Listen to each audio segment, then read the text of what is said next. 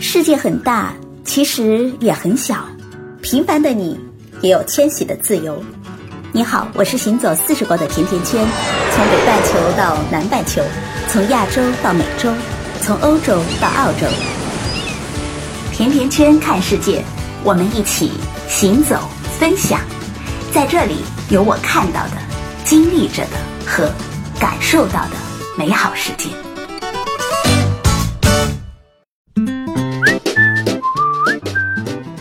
二零一八年一月，甜甜圈在澳大利亚的悉尼向大家问好。曾经有朋友问我，这些年去过的国家和地区里最接近世界的尽头这个称号的地方是哪儿？过去啊，我会说是阿根廷南端火地岛的首府乌斯怀亚。那现在呢，我还想再加上一个地方，那就是澳大利亚的塔斯马尼亚。虽然从地图上看，总的来说，乌斯怀亚到南极洲的距离似乎更近一些。但是如果到中国的长城站，就是从阿根廷的乌斯怀亚出发，距离南极最近；如果是到中山站，那就是从澳大利亚的塔斯马尼亚出发，到南极最近了。不论哪一个最近，世界的尽头我都去了，所以我觉得我特别的幸运。碰巧的是。也是在十年前的这个季节，我开始启程奔向南半球的。二零一八年的一月，我第一次一个人乘坐了超长途的国际航班抵达了南美洲。我还记得当时是在巴黎转机的。今年的圣诞加上元旦的长假，同样是在南半球。不同的是，这一次我和家人朋友们一起开启的世界尽头之旅，我们的目的地是塔斯马尼亚。飞机和汽车花了九天，行程一千八百公里，在塔岛环游自驾了一圈。我们从南到北，从东到西的探了个究竟。提起澳大利亚，好多人首先想到的就是去看袋鼠、考拉，然后到悉尼歌剧院自拍一下，再去大堡礁游两圈，美美的发个朋友圈。没错，这些年来澳洲旅行的。很多朋友都是这么玩的，但是啊，塔斯马尼亚不同，它是一个相对小众的存在，也是一个相对高逼格的旅行胜地。这个地方对于国内大多数人来说还没有那么的被熟知，是一个只有玩家们才总是惦记着的地方。很多澳洲人告诉我，塔岛是一个绝美的纯净之地。是唯一一个没有受到过污染的地方。来了澳洲一定要去。当我去过了塔斯马尼亚这座隐士的小岛之后啊，我才明白了为什么每个澳洲人都那么的爱它。去了才能体会到那种难以让人忘记的纯美。它与南极隔海相望，被称为世界的尽头。那它在版图上呢，呈现出新的形状，浪漫又温馨。孤独星球把它评选为二零一五年全球最值得去的十大旅游地之一。这一次特别开心的是，环岛之旅是我们一家三口和大伙儿都很熟悉的旅游达人六一家四口同行的。圣诞的假期，我在朋友圈里分享了咱们的塔岛旅行之后啊，很多朋友就给我留言，让我专门做一期关于塔岛的节目。今天终于约上了和我们一起同行的。朋友一家的男主人 Leo，Leo 也是大伙儿的老朋友了。他也是过去几期甜甜圈在澳洲里玩转澳洲的嘉宾。Leo 你好，Hello，大家好，我是你们的老朋友 Leo。从塔岛回来半个月了，终于约上你了。今早你又去拍日出了是吧？啊，是的，是的，今天早上四点过起来，和几个舍友一起去歌剧院附近拍日出去了。啊，我们几个就是爱玩。那么今天我们就赶紧啊，因为小伙伴们都在一直等着咱们来分享塔斯马尼亚的环岛自驾的行程了。好的，那甜甜圈，我想先问一下，呃，这一次塔岛之行给你印象最深的是什么呢？几个关键词形容一下。呃，去了这么多的地方，塔斯马尼亚我觉得是纯美，还有就是丰富。我忽然想到一句话，就是“纯美如丝的世界的尽头”。在越来越喧嚣和吵闹的这种现代世界里啊，塔斯马尼亚好像就是一个例外。六，那你怎么来评价塔岛呢？这样吧，因为我和我家小朋友一样啊，是吃货。那么我觉得，就是说对于塔岛来说的话，呃，除了美景，呃，火红的火焰湾、碧蓝的酒杯湾、苍翠的摇篮山，还有一个不能漏掉的事儿，那就是塔岛是一个吃货的天堂。咱们就从吃在塔岛开始。我忽然想起啊，《孤独星球》里是这么来评价塔斯马尼亚的：说塔州其实是一个美食天堂。那最具代表性的，应该就是这里种类多样的海鲜啊。对的，不管是在生蚝场品尝这种即食的生蚝，还是在当地的果园采摘新鲜的呃果实，那么用美食来体验塔岛。就是一个最好的方式了，呃，十二月份的时候呢，正好是塔斯马尼亚樱桃成熟的季节，呃，塔岛的樱桃不仅味美，而且个大。那么根据当地的农场的农场主的呃呃说法啊，就说这些年，呃，塔斯马尼亚最好的大部分最好的樱桃呢都被出口到中国了，并且不但能卖到高价，而且越来越供不应求。回过头来说啊，再说说海鲜。在塔斯马尼亚呢，因为呃它是一个岛嘛，所以在这里海鲜里面的生蚝是必须要尝的。它的因为塔岛的水质清纯，特别适合蚝的生长。那么一个个的蚝肉质晶莹如玉，都是被大家称为是蚝中的极品了。所以就说，如果拿到一个塔斯马尼亚的生蚝，如果你还是用传统的炭烤方法来做，那就暴殄天物了。呃，在塔斯马尼亚吃蚝的话，一定要是生吃，呃，清洗干净之后呢，就是说滴上一些这种呃柠檬汁，新鲜甘甜，肥美爽滑，立刻就可以把炭烤生蚝比下去。那么还有一就一点就是说，如果在塔斯马尼亚吃生蚝，最爽的就是在出海的时候，在甲板上亲手协助船员采不上这种野生的海味。然后立刻在船上来烹调。上一次我们去呢，不仅是我们四个大人，三个小朋友都吃了好多。那么这种现捞的海鲜加海天一色的景色，那这就是塔斯马尼亚的生活啦。我忽然想到那句话：“土豪吃生蚝。”对，其实呃，到了塔岛，生蚝一定是必吃的东西，而且这种极品的白蚝一定要生吃才够味道。很多在国内的朋友啊，都在惊叹十二道风味里啊。其实，在塔岛的那几天，咱们都是海鲜现捞现吃的，比它还丰富。站在海里吃生蚝，那还有桂鱼、龙虾、鲍鱼、海胆，就是所有我们看到的海中的这些美食啊，都是现捞现做现食。我还想起了那个和脸盆一样大的鲍鱼，真的是原汁原味，让人吃到都醉了。啊，是的，塔斯马尼亚的野生鲍鱼呢，它的出口量是占全球的百分之二十五，并且大多都是生长在霍巴特以西的这个纯净的海域的。对那儿的这个鲍鱼啊，我觉得比我的脸都要大，拿着它来拍照就。一下子觉得自己的脸变着巴掌大小了。当地的人我觉得也很有意思，他们烹饪鲍鱼就是把黄油直接倒到锅里，然后把鲍鱼洗干净了，切块放到平底锅里，这么煎两下就吃了。总的来说呢，就是说塔岛的海鲜就是新鲜干净的食材，原汁原味，吃到让你醉。底子越是鲜美的食物啊，就是越可以经得住考验啊。说到吃，我还想到一个甜品，就是咱们在。飘丝薰衣草庄园里，小朋友们都吃不够的那个紫色的薰衣草冰淇淋，美拉拉回来之后还一直和我提起来，还想吃。在薰衣草庄园呢，五刀一个的这个薰衣草的单球呃甜筒冰淇淋确实是好吃，我家的贝拉也很喜欢吃啊。其实我当时在那儿也吃了两个。嗯，大人孩子都很喜欢。对对对，朗塞斯顿东北的这个飘丝薰衣草庄园，不仅是澳洲最古老、最大的薰衣草庄园，而且也是世界上最大的薰衣草产品输出农场之一。从上个世纪初，呃，薰衣草种子被从法国带到这里以来，已经快有一百年的历史了。这个农场它目前的规模和法国的普罗旺斯基本上是不分上下的。因为收获的季节是在一月嘛。所以十二月份的话，就是最好的观赏季节。呃，过了花期的话，就要等到下一年了。这个农场其实它的交通也挺方便的，从朗塞斯顿的市中心开车往北，大概五十分钟就可以到了。有没有觉得在塔岛没有车就会寸步难行？那好玩的地方都得开车。对，是的，是的。其实我觉得在。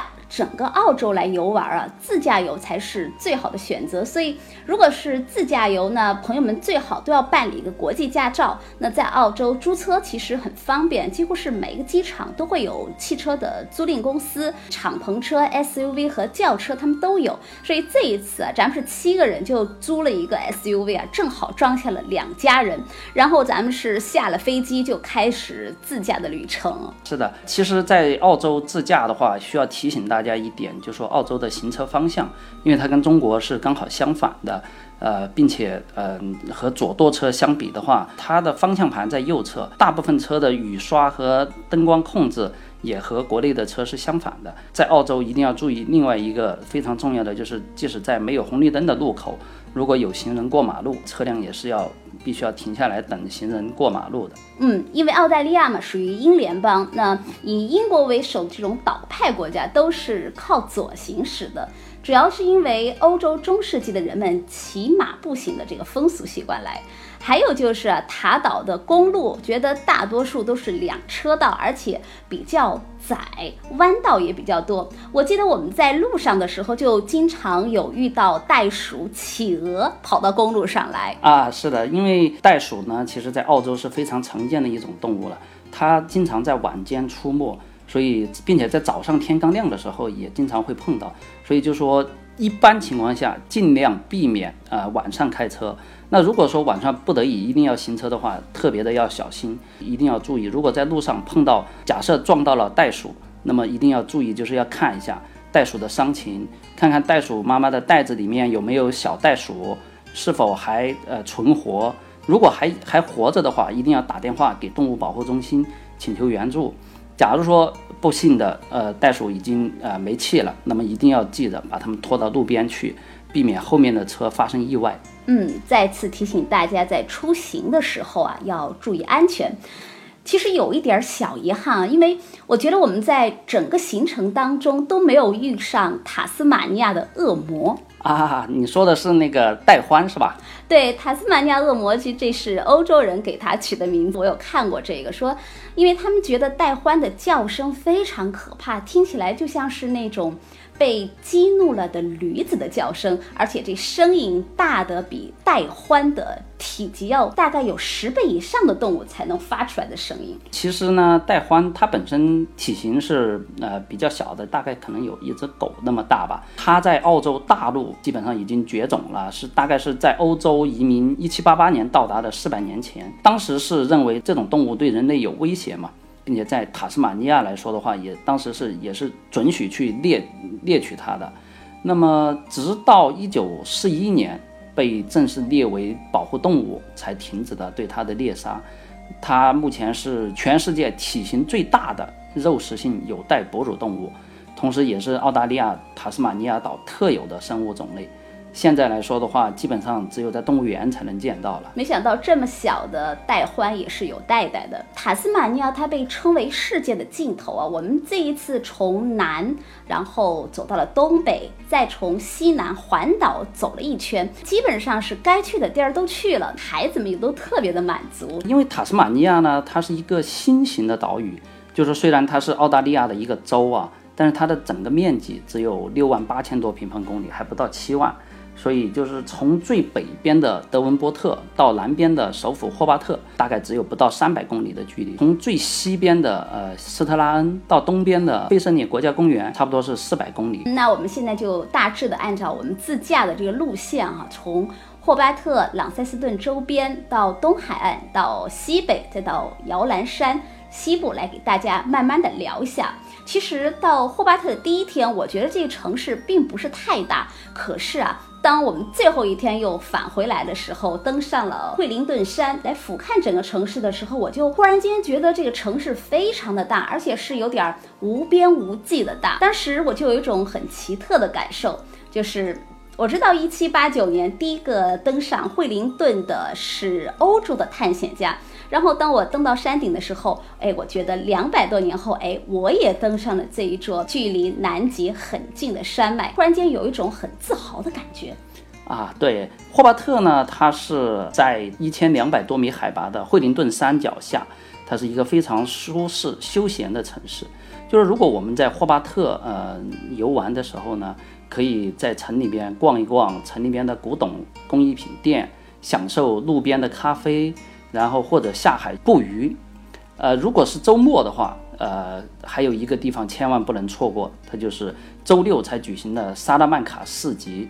在这里可以去体验当地的舒适的生活和热闹的周末的这种市场的氛围。刚才你提到的惠灵顿山呢，其实，在英国的《每日电讯报》公布的一份旅行清单里，它是一个非常值得去玩的一个地方。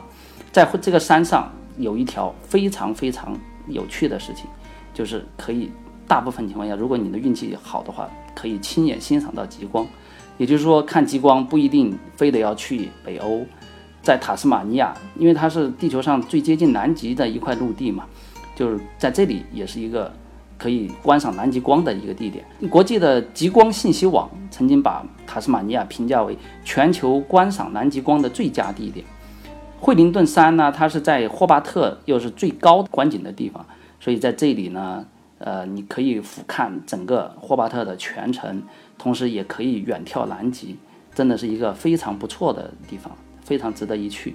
嗯，我在上山的时候啊，觉得这一路的盘山公路非常的漂亮，而且这山上在不同的高度的地方，它都设有观景台，就是风非常大，真的有一种要被风吹跑了的感觉。不过啊，这个景色真的是太美了。是的，塔斯马尼亚的景色确实是很美。就是除了整惠灵顿山，整个塔岛，它不管是山脉还是森林公园，都非常的漂亮。呃，我记得那天我们从霍巴特开了一个多小时，到了费尔德山的国家公园。其实这个公园呢，和呃东海岸的菲舍涅国家公园同样是塔斯马尼亚最老的国家公园之一。那么塔岛里面的公园啊，它有。比较有一个有有特点的地方，就是它公园里面都会有很多条这种长度各异的徒步线路，就是喜欢远足的旅行者可以根据自己的体能和时间去选择适合自己的徒步线路，短的可以是一一个小时、几个小时，长的话可能需要连续数天来完成，就是根据自己的体力来安排行程。哎，对对对。那么在惠灵顿山这附近呢？呃，还有比较有特点的就是，呃，附近有几个比较呃相隔不远的瀑布，呃，罗斯瀑布、马蹄瀑布、巴伦夫人瀑布这几个瀑布，呃，从近到远的话，如果步行的话，大概分别是二十多分钟、三十多分钟，最长的可能要两个小时左右。在这里的话，就是不同的季节，景色迥异，绝对是适合就是喜欢自然的朋友，所以。呃，在这里来玩的话，惠灵顿山也是非常推荐的一个地方。呃，霍巴特附近还有一个值得一去的，就是亚瑟港。嗯，亚瑟港，我觉得是在整个塔斯马尼亚，或者说是整个澳洲的历史上都不能把它给忽略的一个地方。其实亚瑟港呢，它最开始在呃一八三零年开始的时候，它是一个木材采伐厂，在一八三三年的时候。呃，政府把它变成了一个就是来惩罚这个重复犯罪者的一个囚禁的场所，就是一个监狱了。那么，其实，在一八七七年之后呢，就成了一个呃工业园区。在这个园区里面呢，其实当时对这种犯人的惩罚，最开始是鞭刑，后来呢就呃慢慢的放弃了，呃着重于这种心理上的惩罚。鞭子说的是叫九尾鞭。哎，对对对对对。亚瑟港呢，其实他当时的设计就是。想让它成为一台把罪犯磨练为老实人的机器，所以就是想从这种呃罪犯的潜意识里面去改变他的邪恶脾性。当时在呃亚瑟港呢有很多栋建筑，目前的话遗留下来的都还有好几十栋，大概六十栋左右。就是如果你去游玩，呃当地的这个警呃监狱会有这种专门的导游，呃给大家讲解那么就会给游客带来一个美丽和恐怖一生的体验，因为景色非常的漂亮，但是这个监狱的这种阴森恐怖的感觉又会让人非常的凄哎凉、对凄惨的感觉。对对对，那么这个监狱当时是三零年投入使用，一八七七年的荒废了，呃，在整个期间的话，关押了大概一万两千多名囚犯。嗯，所以对于大多数的人来说，这就是人间地狱了。我觉得在看澳洲的历史的时候啊，一六四二年啊，荷兰的航海家塔斯曼是因为天气太冷了，向北行，那改变了航线，无意中发现了与澳洲大陆相隔而望的这个塔斯马尼亚岛。后来是一百六十多年之后啊，欧洲的移民们来了。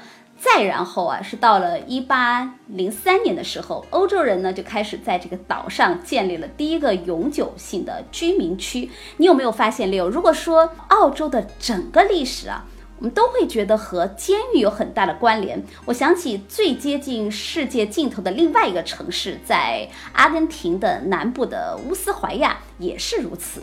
那么就是说，如果要了解塔斯马尼亚或者澳洲的历史的话，那么其实去呃霍巴特附近的 Richmond 小镇是一个很好的选择。呃，Richmond 呃中文音译过来就是里奇蒙。那么里奇蒙小镇的话，它是塔塔斯马尼亚岛上呃最古老的一个小镇了。现在呢，大概都还有八百多名呃居民。在这里呢，有澳洲最古老的教堂，啊五十多座十九世纪的建筑。但是其中大部分呢，现在都是改建成了旅馆了。在这里也还有澳洲最古老的监狱——里奇蒙监狱，是在1825年建立的，并且还有现存澳洲最古老的天主教堂，建于1836年的圣约翰教堂，以及澳大利亚最古老的桥。这个桥呢是呃1823至1825年，也是由当地的犯人劳工来修建的。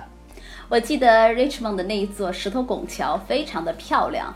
那天到的时候啊，天气特别的好，不管是从哪一个角度来看，都是像是一幅充满着浓情的油画一样，在这个古老的石桥边喂鸭子，然后还有摘果子，然后再躺在草地上发呆，这个时间就好像已经被凝固了、静止了的感觉，特别的美妙。对，是的，呃，用我们四川话来说的话啊，塔岛就是一个巴适的地方。嗯，对的，霍巴特周边还有很多呃很好的地方啊。呃，刚才谈到的是亚瑟港，那么在它的南边还有一个非常漂亮的岛布鲁尼岛。呃，在这里呢有它是塔斯马尼亚保护最好的一个小岛了，呃，可以欣赏到海岸线漂亮的风光。那么就说，如果你幸运的话，还可以看到海豹、海豚在海面嬉戏，甚至在呃鲸鱼呃迁徙的季节的话，还能够看到迁呃鲸鱼从海面中跃出的情景。所以我就一直觉得塔岛是一个非常丰富的岛屿。那我们说完了首府，我们再来聊聊北部啊，塔岛的第二大城市朗塞斯顿。啊、好的，朗塞斯顿呢，它是塔斯马尼亚的第二大城市，呃，这里也是前往塔斯马尼亚北部的一个很重要的一个要塞了。呃，整个城市里面它有很多这种维多利亚式的建筑，大街小巷，到处都是弥漫着这种呃历史的这种呃氛围。小朋友很喜欢的呃卡德奈特峡谷，在这里呢可以去乘坐世界上最长的单单轨索道。在这个呃保护区里面有很多野生孔雀，啊、争相的开屏，呃，非常的漂亮。这个峡谷呢，其实它就基本上就在城中间呢，因为它离城市的中心只有十五分钟左右的距离。其实我坐在这个单轨的这个索道上的时候，一开始心里还有点小紧张。是的，是的。那么就说，其实在这个呃峡谷玩耍呢，也是非常好的一个选择。那么其实朗塞斯顿除了卡德奈特峡谷啊，它还可以就是在海滨的路上啊、呃漫步去到旧城海港，那么再往北开车大概十分钟左右。就可以到达塔斯马尼亚非常有名的一个呃酒窖酿酒的红酒窖塔马谷。前面我们提到的这个薰衣草庄园也在塞斯顿的北边，五十多分钟的距离啊，非常的近。呃，其实我们说完了这个呃朗塞斯顿，其实呃我们的行程里面最关键的一个就是塔斯马尼亚的东海岸。东海岸对，哎，对对对。那么东海岸呢，它是一个呃塔岛要去的话必须要去的地方。这里呢，它遍布着这种渔村小镇、美丽的海滩以及很有名的几个国家公园。呃，在这里呢，最有名的一个景点就是酒杯湾哦。酒杯湾的话，它是在一九九九年是被美国的旅游杂志《Outside》呃评为世界著名十大海湾之一。呃，在一四年的时候又入选了 CNN 全球十大最美海湾之一。它在这个菲斯尼国家公园里面，白色的海滩和蓝绿色的塔斯曼海，呃，形成了一个轮廓分明的半月形的一个天然的那种葡萄酒杯的形状，所以叫酒杯湾。酒杯湾的蓝天碧海，呃，白沙粉岩和苍翠的群山，就是一幅明信片一般的美景。呃，其实酒杯湾是一个很有名的地方。那么再往北呢，就是火焰湾。哎，对，火焰湾。那么火焰湾的话，它离呃东海岸的那个圣海伦北部大概有呃半个小时的距离。就这一片海滩的话，它的与众不同的之处呢，是不仅有白色的沙滩，还有就是呃就像被火烧过的红红的这种岩石。这个岩石上呢，其实它的颜色主要是这种因为有这种苔藓而呈现出来的橙色的花岗石。那么这些橙色的岩石呢，布满了海滩。在晴朗的蓝天下，橙色、灰色、白色的沙滩，色彩非常的鲜明，非常的漂亮。嗯，其实我当我到达火焰湾的时候，我这一下子是有点被震撼的感觉。那刚才说的是海，我现在还想聊聊山。给我所有印象最深刻的是摇篮山，就是我觉得在摇篮山里漫步的时候，就是会把整个的大脑完全的放空，而且。感觉能听到心跳，还有就是极其的寒冷啊！是的，没错，因为摇篮山呢，呃，它叫 Cradle Mountain 嘛，是和山的呃附近有一个澳大利亚最深的湖泊圣克莱尔湖，共同组成了塔斯马尼亚最美的国家公园。那么这个公园呢，是位于塔斯马尼亚中北部的高地，呃，摇篮山和圣克莱尔湖之间呢是没有公路相通的，但是它有一个著名的叫摇胜步道。呃，相连就是可以步行、徒步到。呃，摇圣步道的话，如果你全程走完，差不多要六天左右。呃，很多的这种呃户外运动和徒步爱好者呢，都非常的想到这里去。徒步，对，这是全球的徒步爱好者们都梦想的一个徒步圣地啊。对，就是说摇篮山它除了这条著名的这个徒步线路以外的话，还有很多其他的呃可选择的线路。短的话就是从停车场走到呃山上的这个鸽子湖，呃，还有的话如果长的话，可能就是花几小时爬到山顶，但可以俯瞰整个公园的这种湖光山色。非常遗憾的就是。我们这一次的行程只有九天的时间，在摇篮山的时候就没有深入的去玩了，有很多徒步的路线没时间去走。那么下一次如果有机会的话，我一定要再去徒步，好好的感受一下摇篮山和圣克莱尔湖的美景，用相机记录下来。我也特别的期待能看到更多更好的你的一些照片。好，谢谢。嗯，其实。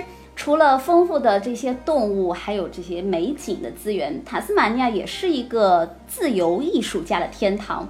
西北部啊，就有一个壁画。非常出名的谢菲尔德镇，非常的文艺。那小镇啊，最重要、最有特色的活动就是一年一度的国际壁画节。从每年的复活节周开始，为期一周的时间，艺术家们呢都在这里用七天的时间创造出自己最得意的画来接受评委的评选。那最终会角逐出不同的奖项。壁画比赛是所有人都可以在网上申请参加的，而且啊。这里啊，不仅仅有艺术大家的作品，还有很多壁画爱好者的作品。啊，对的，在壁画小镇呢，它所有的壁画，呃，都是画在小镇的房子外墙上的。一个在游客中心有一个呃小小的广场，在这里呢，它也有一个集中展示壁画的地方。呃，陈奕迅在这里也有他的大作。呃，如果以后朋友们来的话，可以用你们。呃，聪慧的眼睛去发现一下，看看哪一幅画是他留下的。嗯，这幅画是非常有特色的。特色就是因为特别的不够写实。啊，这一次我们还去了西部的皇后镇啊，朋友会想起和新西兰的皇后镇是同名的，确实是。但是这个镇啊，其实是一个淘金小镇，虽然说现在是有点荒凉破落的感觉，但是当年啊，可真的是非常非常的辉煌。在一百多年前。它这儿啊，就已经有了报馆、有新闻中心、有剧院、有蒸汽火车，这倒是让我挺惊讶的。呃，其实在这里呢，除了参观它当年淘金的历史以外，它周边的呃也有一些可以去看的地方。就是因为当时皇后镇采矿嘛，周边的山林很多被毁掉了，乘坐呃当地的这个索道吊车，可以从空中鸟瞰被毁坏的景观，然后呢，也可以。呃，冒险到它地下一游矿坑里面，了解这种皇后镇的采矿的历史。同时，在这里呢，还有一个西海岸的荒野铁路，呃，从皇后镇可以到斯罕亚特港，乘坐这个荒野铁路的火车，探寻自然之美。那么，这个也是澳大利亚最棒的有历史意义的火车旅行之一了。嗯，还记得我们在皇后镇西南海边的斯特雅涵坐船游了戈登湖。在船上啊，过了我们的跨年之夜啊，对的。那么在斯罕雅特的这个戈登河的巡游呢，确实令人难忘啊。特别是出港之后啊，它游船会全速前进。假如说这个时候你站在船头的话，迎着船头吹来的风，乘风破浪的感觉，真的是印象的非常的深刻。嗯。那么斯罕亚特呢，它是在塔斯马尼亚西海岸的一个主要的海港城镇呢，它也是就是去。探索这个荒凉而美丽的世界遗产区的必游之地。这个小镇常住人口也只有九百多人，很小啊。对，但是景色的非常漂亮。就如果在斯罕亚特坐船去游戈登河的话，它会先经过差不多有五十公里长的麦加利港，同时会在呃沙拉岛靠岸停留。在这里参观岛上的遗迹。这岛呢，当时也是澳大利亚最严重的刑事犯人的囚禁地之一。在沙拉岛，呃，继续往前，呃，会沿着戈登河徐徐而行，进入到这种浩瀚古老的荒野，非常的呃令人的人心非常的震撼。嗯，最后啊，我们来说说西北地区。我觉得在斯坦利的这一天也让我非常的难忘啊，因为夜里啊，大家都是裹着毛毯在。等小企鹅归巢，非常的让人难忘。我记得是从晚上的八点钟一直坐在海边，等到了九点半。那小朋友们都是冷得打哆嗦，然后也都不愿意离开。非常神奇的就是不早一步也不晚一步，到了九点半的时候啊，小企鹅们就这么陆陆续续的来了。而且在场的这几十个人、几十个游客们也都是非常的有秩序，没有一个人会露出一丁点儿的灯光去惊扰到这些回家的小企鹅。啊，是的，是的。那么其实，在西北啊，就是塔斯呃塔斯马尼亚的西北，也有不少好玩的地方。我们去的这个斯坦利呢，它呃大概有四百多名居民啊。目前的主要的产业是渔业和旅游业。旅游业，呃，其实在一九三六年的时候，就在斯坦利镇进行了从塔斯马尼亚岛到澳大利亚大陆的首次电话传输试验。那么这个小镇呢，还是澳大利亚唯一一位在塔斯马尼亚出生的总理，呃，约瑟夫·里昂的故乡。呃，我们看企鹅的地方呢，它是在小镇的东北。的每天晚上九点半左右，可以在那个大坚果山 The Nut 的脚下海边准时的观看小企鹅回巢，啊，非常的有趣。有山有水有美景，还有美食啊！不知不觉我们聊了半个多小时了，还有不少听友们在。知道了，我从塔岛回来之后也问了些问题啊，现在我们一起来回复一下啊。有来自湖南的小小又问啊，什么时候到塔斯马尼亚去玩最好？那从国内过去交通方便吗？呃，塔斯马尼亚呢，它是被称为全世界气候最佳的温带岛屿，它的四季分明，呃，各有特色。就说如果呃过来玩的话，其实最美的季节呢，应该是在十二月到二月份左右，因为这段时间岛上的薰衣草啊等等都开了，还有很多水果啊，对，还有很多水果，樱桃熟了啊，又能吃又能看，非常的漂亮。虽然说塔斯马尼亚岛它现在还没有开通国际航班，但实际上它的交通也很方便，就澳洲呃国内的呃各地都有直达的航线，从悉尼、墨尔本。基本上都是坐飞机一个多两个小时左右就能到，也是非常的方便。嗯，交通其实很方便。那还有呢，来自于上海的大宝问，去塔斯尼亚穿什么最合适？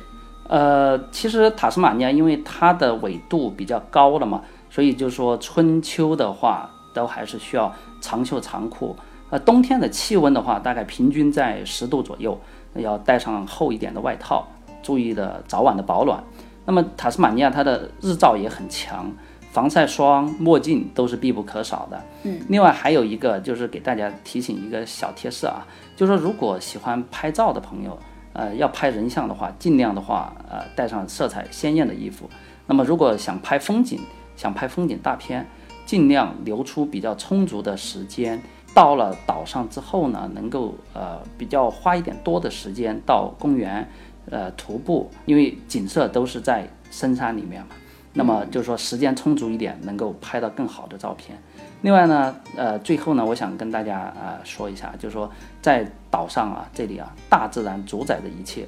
这里有九千五百万年前的活化石，有世界上体型最小的企鹅，有胖到快跳不动的灰袋鼠，还有澳洲大雁以及笨笨的海狮。世界呃 top 十的徒步路线，如果你来了，那你肯定不会忘记。就像我一样，虽然我现在回来了。其实我还想着那里，我的心还在那儿，我还在计划着什么时候能够再去一次。啊，甜甜圈，我说完了，你想和大家再说点什么呢？我想说，这段九天一千八百公里的美妙的跨年之旅，真的非常的让人难忘。用村上春树的话来说，塔斯马尼亚就是世界尽头与最冷酷的仙境。那谢谢 Leo 啊，不客气，甜甜圈的听友们，我们下次再见，谢谢，下次再见。今天就到这里了。如果你对澳洲的留学、移民、置业、投资、吃喝住用行有话要说，可以在节目的下方直接点击“我要评论”，就可以给我留言互动了。甜甜圈在澳洲给你说我看到的、听到的、经历着的和感受到的。我们下期再见吧。